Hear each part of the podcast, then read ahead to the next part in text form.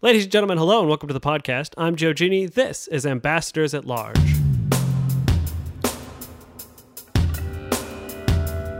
So, I don't remember which Rambo movie it is, but in one of them, because I've not actually seen any of them, but in one of them, uh, Rambo is sent back to uh, to Vietnam, and he asks, "Do we get to win this time?"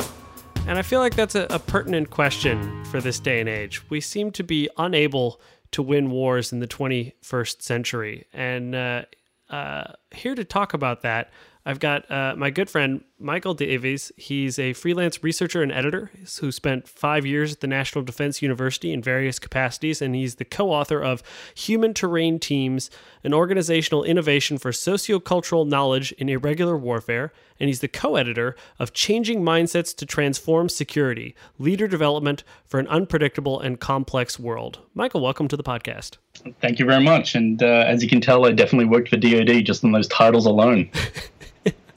they're they're incredibly they're incredibly long, and I'm incredibly proud of myself for having having uh, um, Yeah. read them start to finish without without stuttering or stopping or, or anything like that. Um, They do roll off the tongue a little bit. I will admit Yeah. that they're very boring. They're very bland, but they do roll. um, have, have you ever have you ever seen the movie In the Loop? Yes, There's the, the absolutely. adore- yeah, the tip fiddle. yeah, or, or yeah, or the um, where they they they name the the war committee with the most boring possible name, and they call it the Future Planning Committee. Yep, yep. Uh, I loved so many moments of that. Um, so, uh, so, so I've asked you to come on the podcast to talk about this essay that you wrote. Uh, Thomas Ricks over at, at Foreign Policy had this essay contest, and you submitted an essay called uh, entitled "What We Need to Do Is Admit That We Are Unable to Win Our Wars." And uh, this just seems to be a very pressing problem. Not just, I mean, Iraq and Afghanistan come to mind the ongoing fight against Islamic State comes to mind. Uh, it, this just seems to be a recurring problem. So, if you're going to sum up your argument, why do we not win our wars anymore? Uh, well, as I say, the very first line in the essay is uh, that the United States of America, as a government, as a military, and as a society, is functionally and cognitively incapable of winning a war. Uh, simply that the institutions, um, both at the human level as well as the structures, so we're talking about Congress, we're talking about think tanks, we're talking about the budget process, all of those things, um, just the way they are built makes us as a country and, um, like I said, as a government, a military, and a society, the three centers of gravity, um, as much as I disagree with that term these days, uh, j- just when they interact together, make it impossible to actually win a war.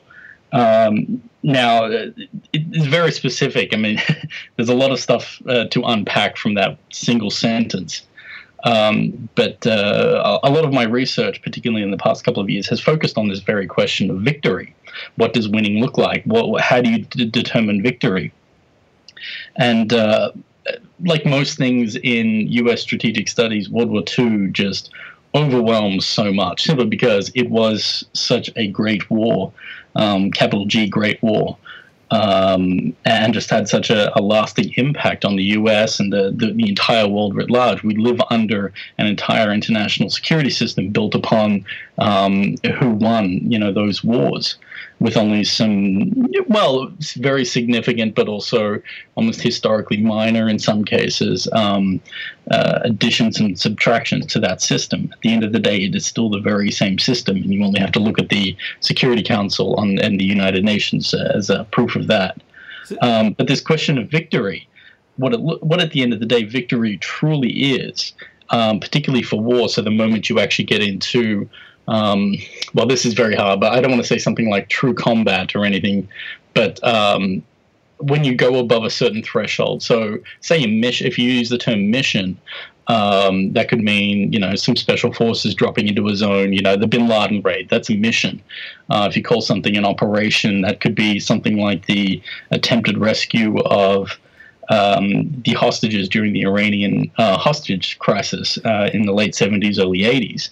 Um, but when you and, and we, we should mention also that these things are are single as far as their political objectives. Uh, Hmm. Micah Zenko wrote, wrote a great book called "Between Threats and War," uh, mm-hmm. about these sort of limited military operations where it's like airstrikes or a, a single operation yes. designed to achieve and, and basically these things accomplish the military side you know we're, we're targeting something we hit it about half the time according to Zenko yes. but the political objective actually getting the other actor to change his or her behavior that only happens about 6% of the time. So these are extraordinarily ineffective. Usually, Vic, I mean, when we think of victory in the World War II mm-hmm. sense, we're talking total victory, the destruction of cities, the yes. unconditional surrender of whole nations, yes. uh, that sort of thing, which usually comes at a tremendous cost that that uh, we may not be willing to pay at the moment, but mm-hmm. we also raises yes. interesting moral questions about mm-hmm. you know whether or not you know we could make as maybe we could make Islamic State surrender if we did to Raqqa what we did to Dresden, but should we? Probably not. Probably not. But um, it, eh, like that's a very good point. I, um, book is uh, very good. I've had my disagreements with him on a, on a couple of things, but um, Mike is still a, a very good uh, analyst. But uh, at the end of the day, it does get down to that not just political objective, um, because that can just be, oh, we want you to change your um, your attitude or the way you engage with us. You know, something like the Libya operation in the late '80s, uh, and even what happened to Iraq throughout the '90s, just uh, with the sanctions and um, the airstrikes on um, various parts of Saddam's military and security apparatus. It was an attempt to get him to cooperate with what we wanted, and he agreed with at the end of uh, the Gulf War. But victory, the way I define it and the way most theorists define it, is um, well, what uh, you know, in a very nice little way, um, which is a better peace. Now, peace doesn't have to, have to mean harmony here. Um, it just means a, uh, another term would be order. So you're creating a better security order. So something, and it uh, to to make sure that the original trouble that came up um, will not be uh, renegotiated at some some period. So this this has to work also at the local, at the regional, and at the international level. Um, so really, what it is about is basically creating a new political construct, or if you want to call it a social contract. But you have to do it at those three levels for it to be effective, and that's what victory is: is basically a renegotiation of the political contract both internally to whatever whatever area you're um, dealing with, as how they moving upwards um, deal with the international system at, as a at a whole. Uh, sorry, as a whole. Um, it is that the renegotiation of a political contract that they accept as well, and it's something that has to be self-sustaining. Uh, it has to be viable, uh, and uh, basically they have to become a willing participant of that order. So, so that's how, what victory yeah. looks like. So this can work for a, a very you know, missions are one thing, but um, sustained campaigns or significant um, uh, campaigns as well, all the way up to a full-blown global war. And but uh, in particular, everything in between, in between. But most importantly for the U.S., because a global war is very unlikely, it is the limited, localized wars that we always seem to get in great trouble with and that's how you end up with Iraq and Afghanistan. It goes back to Somalia, even the Balkans a little bit. Um, but uh, Vietnam is in the same same boat as well. It's these localized regional conflicts that we have this outsized because we have this outsized view of a World War II type victory where everyone just surrenders and everything is good after that.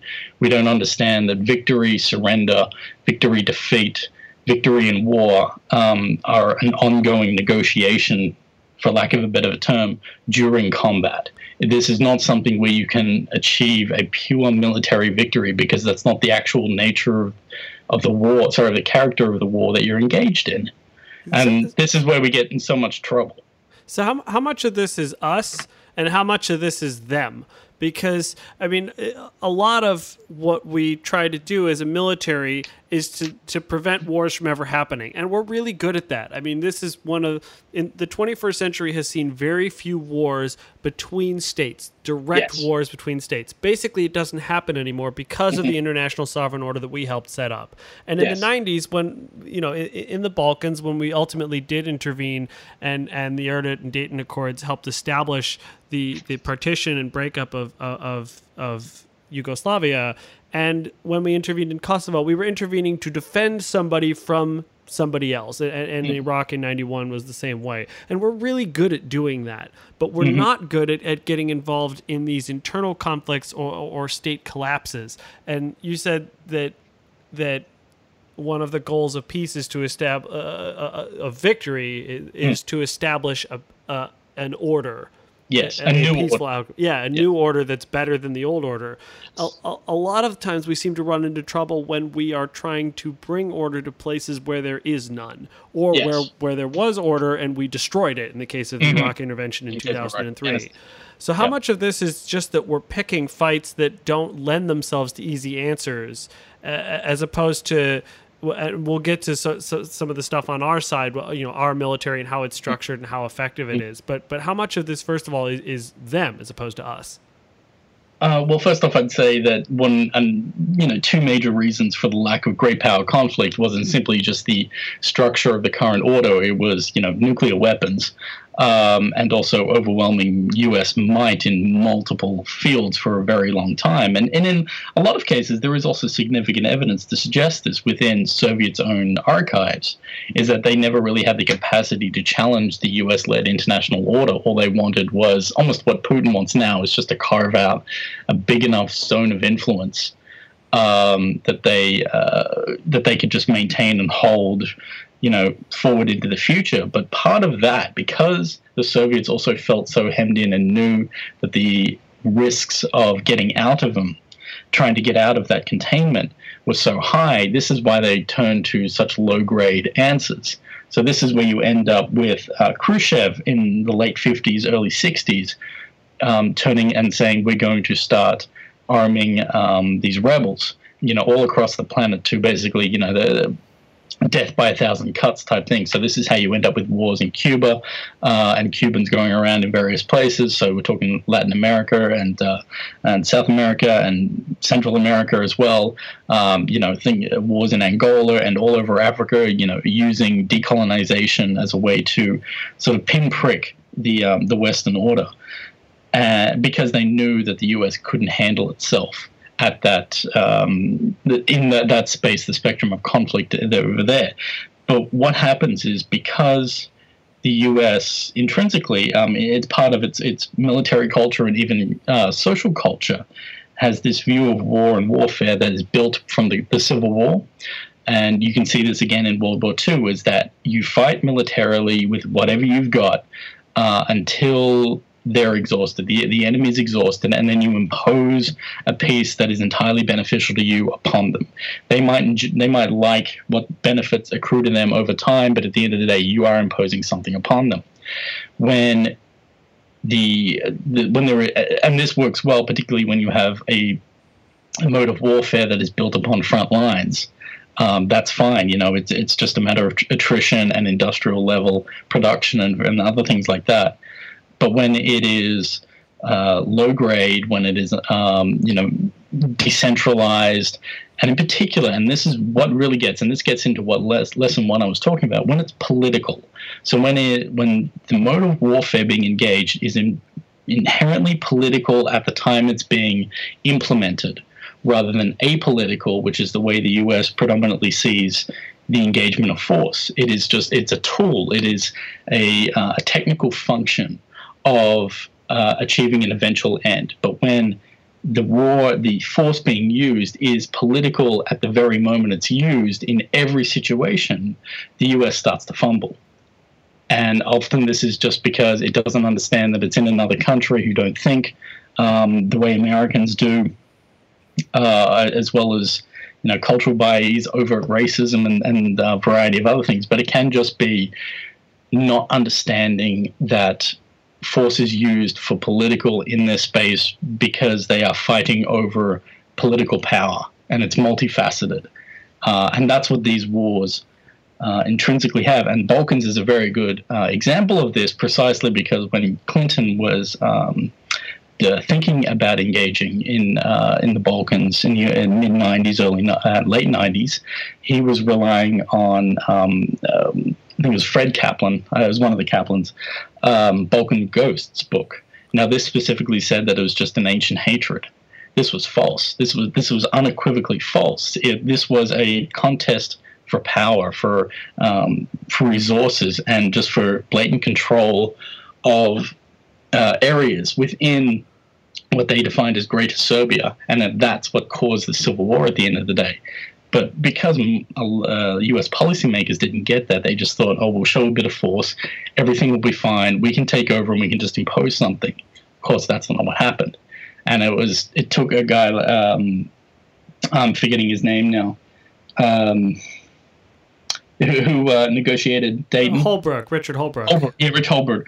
Um, you know, it took a guy like him who was in Vietnam and saw these types of things and basically built his career personality around understanding these types of things. It took him to bring them together and to be able to accept um, what eventually was uh, both imposed but also agreed to um, within the Balkan territory. But um, the people around Holbrooke, above him, whether it's in Congress, a lot of the military guys, as well as the president himself, didn't get that.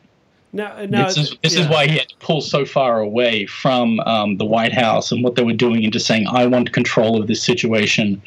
A lot of people call this arrogance. It's it's literally just this is how you control these types of situations is you have to pull people out of this situation when your advisors and your uh, those in authority above you don't get it uh, in quotation marks and uh, so Holbrooke's actually a really good example of how to do things right in a lot of ways um, uh, on this very specific issue that um, that it is fundamentally about politics in other words it's about the domestic uh, resources and like uh, domestic.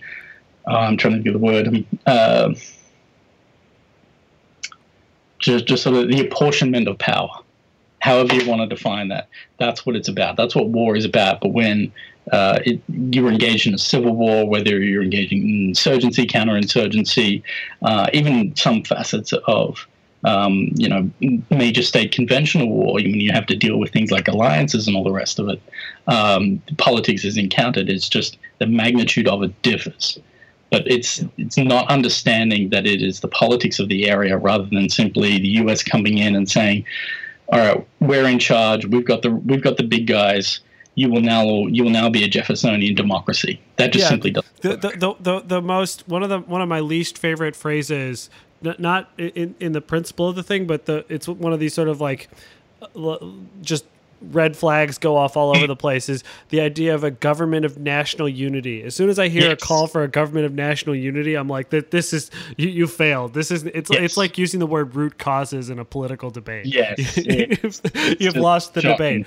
Now, now yeah. one of the one of the things you talk about is is um, in your words the the quote incompetence of crafting end states end mm-hmm. quote whether it were whether in planning in execution or even at all in the first place end mm-hmm. quote. You say it's yeah. constant and structural. Now, yes. With the Balkans, it took us a long time, but it also kind of took the parties a long time. I mean, this is one of mm. I, I, I, don't want to jump down a huge Balkan rabbit hole here, but yeah. one, one of the ways that, that 95 worked was because the United States intervened to achieve a, a direct and viable end. Croatia yes. had already been had already seceded. It had already taken back its territory. It mm-hmm. had already taken back the Krajina. The the major fault line had already mostly been settled, and it was really just a question of punishing the Bosnian Serbs for ethnic cleansing. And mm-hmm. and Bosnia itself had been largely divided, and the, the Dayton Accords effectively kind of codified that division into a political mm-hmm. structure that paralyzed yes. the country.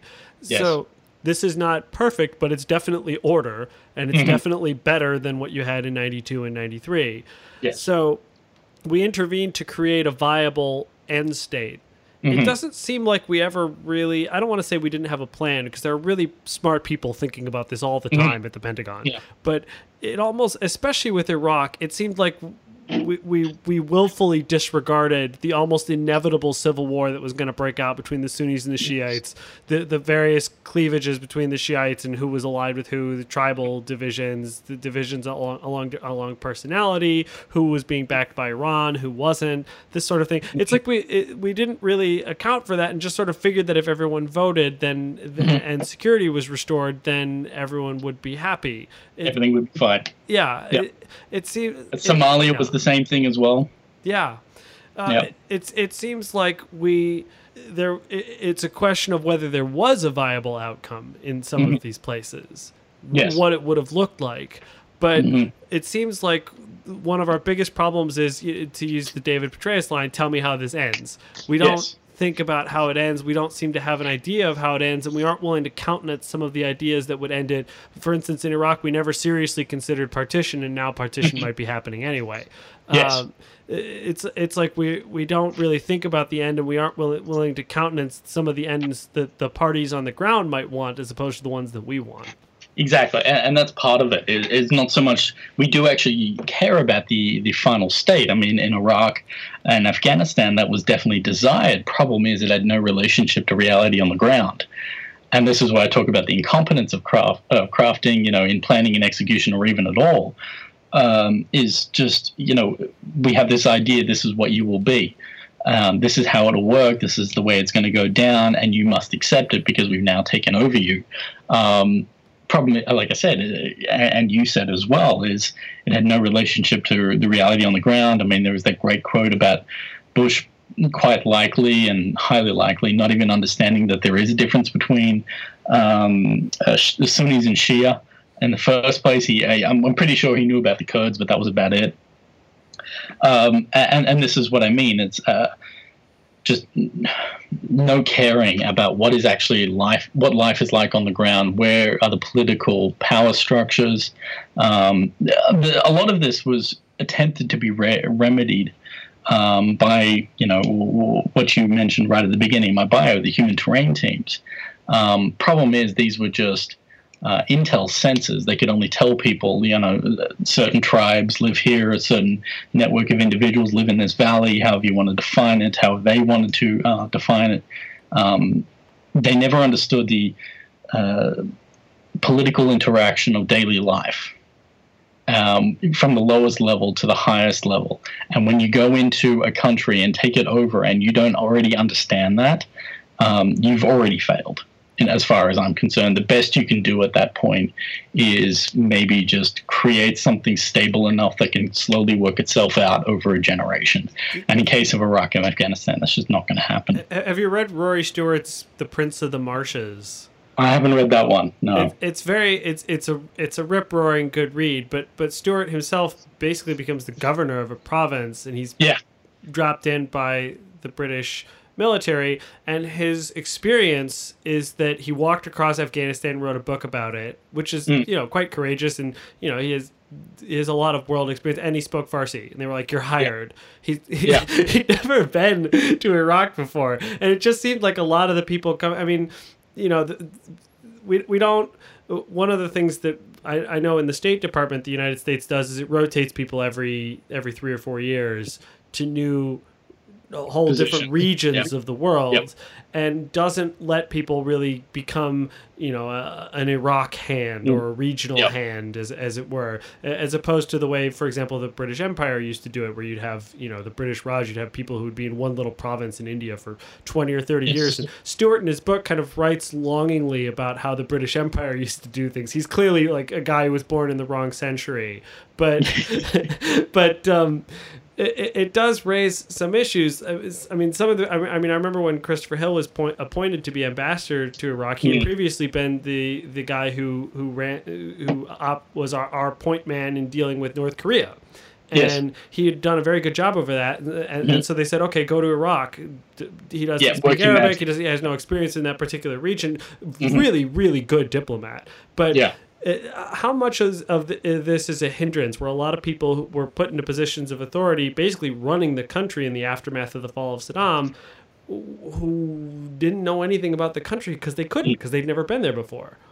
Well, in most cases, and I'd say right up to about 2010, um, just about everyone who went in was in that exact category. Um, but if I could just really quickly take it back for a second, Go talking about the Balkans again, was that um, one reason why um, uh, the Croats were able to push back the Serbian forces was precisely because the U.S. sent in troops and trainers, kind of like what they're doing uh, in Iraq right now. The the only difference is is that they actually want to learn and they actually want to fight, which the Iraqis, mainly Shia Iraqis, do not want to do. Um, and uh, one of my co-authors, Chris Lamb, was actually a part of that uh, that effort and has written a monograph on it since, and so that, that's quite interesting. But the other part of that, precisely because they did that, they pushed everyone to the point of exhaustion, and particularly the Serbs. And so the only reason any new order, you know, a peace treaty, Dayton, all the rest, was able to occur was because everyone was exhausted um, militarily and financially and resource wise.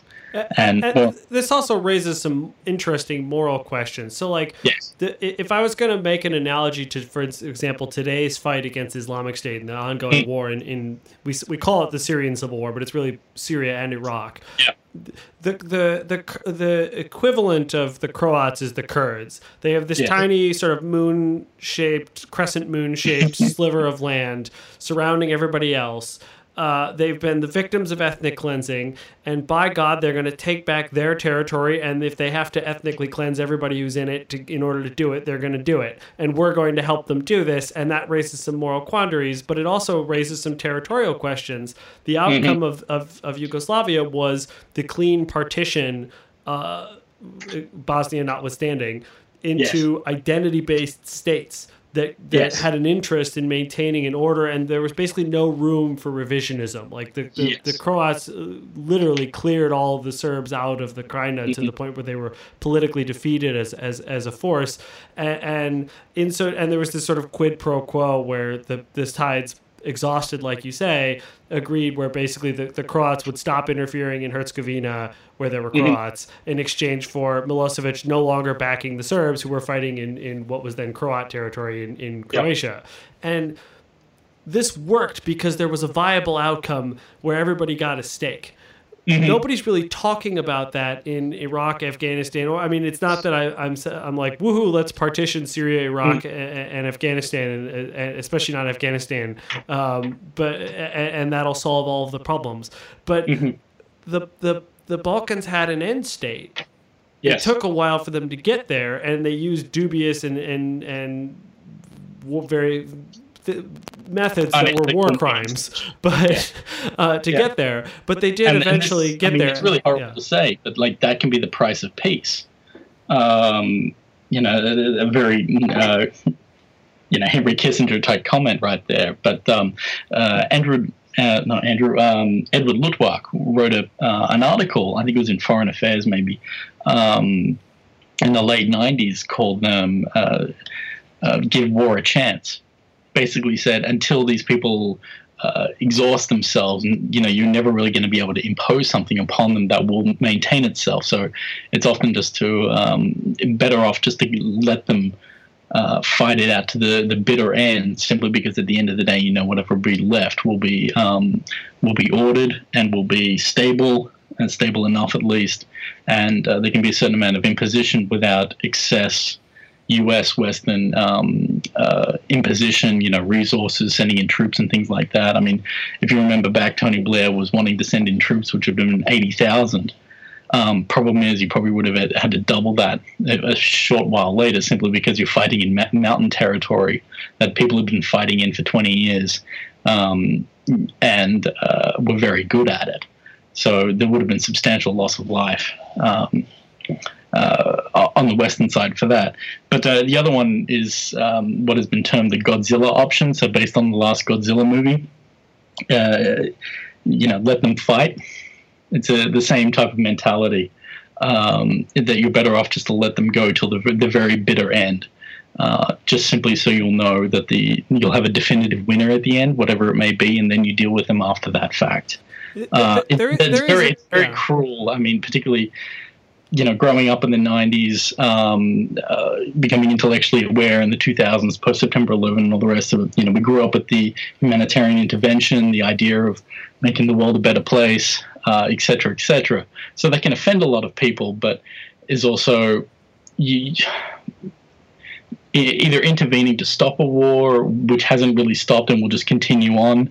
Um, you know, the Congo Civil War has been going on for what, 25, 30, 35 years, something like that um, you can end up end up killing a lot more people than in a direct intervention at the time than you can just sort of over letting something continue uh, till the bitter end. But, but so part, of, it, part, part, of it was also that we intervened at the right moment in, mm-hmm. order to effect a, a decisive outcome. Which And- can be pure luck. I mean, at the end of the day, they could have gone any way, and it's just how people respond to that. And you just never know. Yeah. Uh, now how, uh, we've talked a little bit about about the the them side of this, Hmm. And I could talk about this all day about how how problematic Afghanistan is, uh, Yeah. and, and just structurally. But Well, here's another thing, really quickly. Is uh, it's now been released? Uh, I'm trying to remember the article that uh, some of the leaders of what was left of the Taliban in 2001, two, three, and even up to four were willing to um, come into the fold and to say, "You won. We'll put down our arms. Um, uh, you know, we will totally accept whatever comes our way, provided that basically southern Afghanistan gets to rule itself." Uh, gets to rule itself away from centralized Kabul and the U.S. and you know, the U.S. doesn't put in. But the agreement would be, you know, no foreign fighters, no Al Qaeda, no nothing like that. Just leave us alone. Let us be our own self, our own cultures, our own valleys, uh, and we'll be fine. Problem is, nobody was willing to listen. No one was willing to offer that. No one was willing to engage in them, whether from uh, you know the central Afghan government, Karzai, or uh, from the U.S. And this goes into not understanding how Afghanistan works, as well as just a biased U.S. belief that hey, we won. Uh, anyone who opposes us is now an evildoer, rather than fighting for can what was often you know very local reasons, or even I still like uh, Kilcullen's uh, accidental guerrillas. You know, we're only fighting just because hey, it's something to do. Yeah, no, and I mean you you have a lot of I mean you, you demographically you have a, a basically endless population of, of young disaffected unemployed males pissed off about corruption to draw on. Th- There's there's lots of I mean you, you if you want to have a militia in Afghanistan and fight you can do it. It's not Mhm. it's not difficult. Um, but it, it kind of reminds me of the this great line I, I don't remember which Israeli politician said it but it was right after the Six Day War.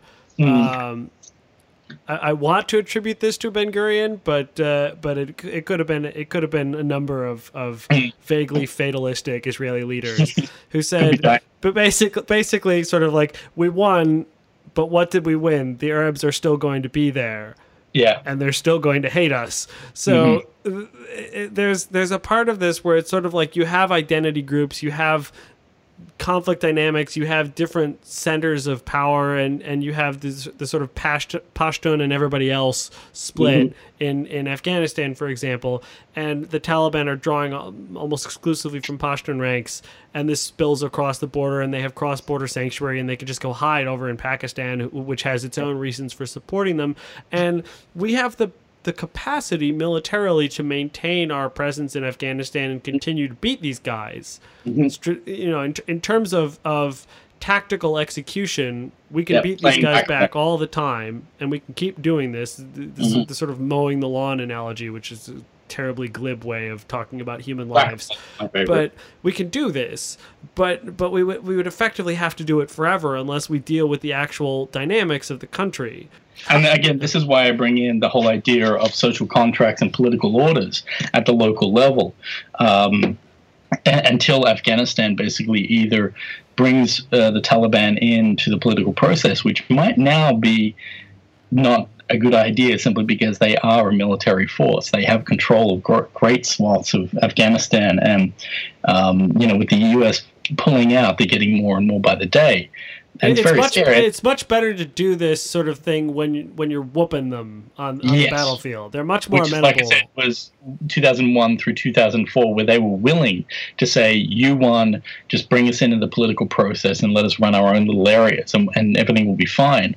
Um, and no one was there to, to offer him. And again, this was Holbrooke. This is when he went in in uh, 2009 10. This is what he wanted to do. But he was completely marginalized precisely because that's what he was trying to do.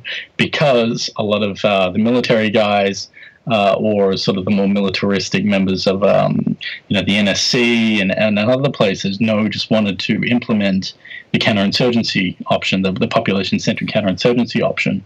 Val- Vali, I just listened to Vali Nasr's book about this on, on Yeah. audio tape, and th- they've got a very impressive reader, uh, a- a guy with a very deep voice reading it, very very authoritative. And Mhm. It's just uh, there's it, it's I mean he's he's scathing in his appraisal. It's basically like a typical sentence would be something to the effect of, you know, working with Richard Holbrooke, we came up with a solution for Afghanistan, Pakistan, India, and several Yeah. Iran and several other countries. But the Yeah. White House cut us off at the knees, you know, and just Yes. like that. And Yes. and he's he I mean he he makes no I mean, it, it's pretty explicit where where so this brings us around to we've talked about them let's talk about us what is Mm-hmm. is it a is it different centers of power in the US government Mhm. civil military splits what, what is the j- just the, the apparatus is just so huge because it's grown over all, all of these years and it's been and some of the institutions are 60 years old Mm-hmm. What is it that, that i mean if you were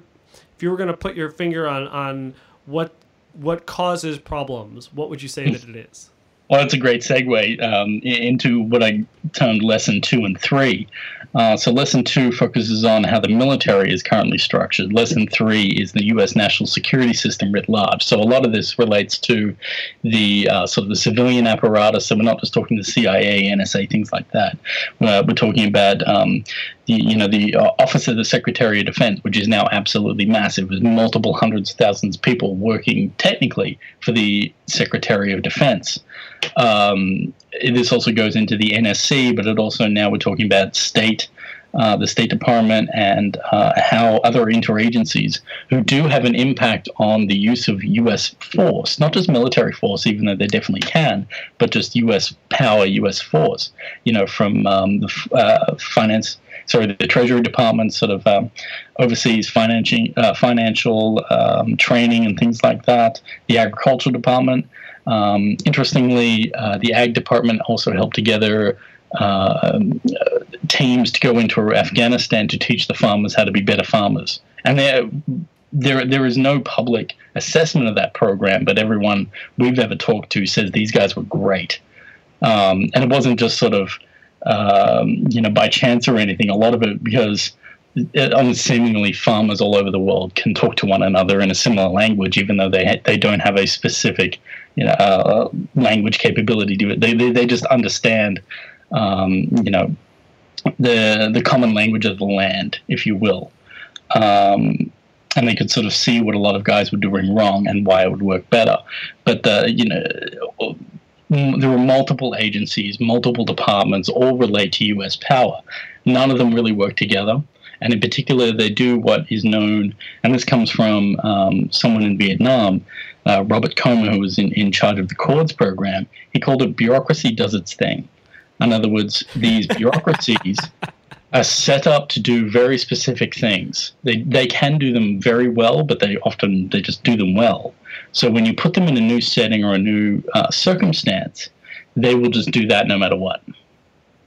So in the case of say Special Operations Command, they were very good because they'd been set up to do these types of things at uh, high value targeting. They did all right. McChrystal came in and made it even better. Problem is, you start taking out certain people when you don't understand the structure of the insurgency, or let alone giving a, a care about um, the political impact of what you're doing. You're taking guys off the battlefield, and you're doing it well, but you're actually making it strategically impossible to win, to actually achieve victory. Um, you know, great great examples are the PRTs, which were just about sending as much money. So provincial reconstruction teams, which is just about throwing money around um, in Iraq and Afghanistan. They threw a lot of money out, and that was basically their metric of assessment. Um, what these achieved, particularly for the long-term political order, long-term economic order, is very tiny. Um, it's it's quite sad and quite maddening at times. But uh, this is what the you know SIGAR and um, uh, SIGIR uh, were looking at was how much money and what they spent it on. Problem is they never looked at strategic effectiveness of what they were doing. They were just looking at money that was wasted. So that's how you end up with that. It was like twenty-five million dollar um, uh, fuel station in Afghanistan that came out. You know, it was released a couple of months ago. You know, that, that that's horrific. But um, It, you know, that, it better have like wings, like the one in Asmara. Um, Yeah. I um, I uh, I wow. Um, th- this raises. Uh, I mean, if if you look at de- at development and security projects, there, mm. there, you keep seeing this sort of switch back and forth, but with the pendulum going back and forth between two different ways of doing things. One mm. of mm-hmm. which is we do it. It costs an enormous amount of money because you have to plunk down somebody. You have to give them, you know, yep. American lifestyle, air conditioning. It costs yep. billions of dollars. They, they, and they, get paid about two hundred fifty thousand dollars each for a year's yep. worth of work. They, they, you know, they get hardship pay. They, mm-hmm. they authorize a project. They don't get to go see the project for security reasons because they can't yeah. go out there because heaven forbid somebody get hurt. And and uh, and then the Afghans don't, or, or, or the Iraqis, uh, mm-hmm. don't develop their own ability to do this on their own. We're, we're, we're, fishing for them instead of giving them a fish or, or teaching yeah. them how to fish. Um, yeah. And, and then alternately, so then people say, well, that's not working. So we'll just uh, empower the the Afghans or the Iraqis to mm-hmm. uh, to do their own security and do their own development projects. But the problem is that that in both cases, the government has been atomized by mm-hmm. by, by years of conflict, and mm-hmm. They're, they're usually both in the top five on the corruption perceptions index. Yeah. So we give them money, and they, they, you know, it goes into the pockets of corrupt officials because that's the way things work. So, well, there's a great line that um, if you're uh, an Afghan official, if you only give out five percent, you'll be killed. If you give out ten percent, you're fine. If you give out fifteen percent, you'll be killed. So basically, if you give that too little, you're dead. You give that too much, you're dead. Um, but uh, the, the, certain atomization can actually be very beneficial, particularly in an area like southern Afghanistan, which wants to be atomized. They only want to care about their their little valleys. The problem is in those cases is when the central government comes in and says, "I'm putting my guy there, and I'm displacing your." Uh, sort of emergent power structures, you know, things that have always existed and how it's always operated uh, and they like it that way. You might you might disapprove of it. There might be some negative repercussions from that, but that's just how they want to operate themselves.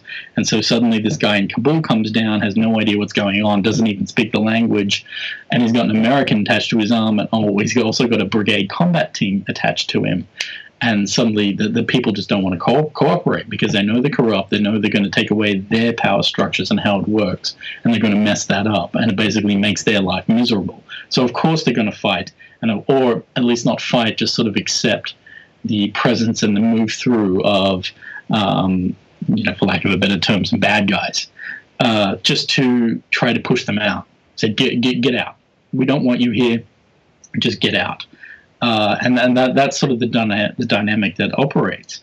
Uh, a really good uh, book on this is something I've been pushing to a lot of people, which no one seems to pick up, is uh, the Anti-Politics Machine. Now, this was actually written back in the 70s and was about the uh, the World Bank and their reporting on uh, Lesotho and uh, sort of how they uh, understood the economic, economic development of that country at the time.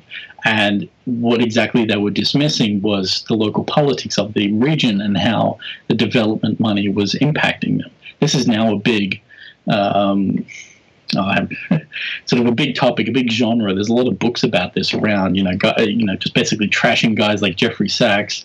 Um, the structural adjustment programs of the 80s and 90s, where the World Bank and the IMF would come in and just say, "You will do this uh, our way," not giving a crap, just to put it bluntly, about how that impacted local structures, local politics, everything it's the same thing. It's the same thing over and over again. It's just different organizations doing the same thing. Again, bureaucracies do, bureaucracies do their things because that's what they've been set up to do. Um, and, and, it's just it, it's frustrating beyond belief.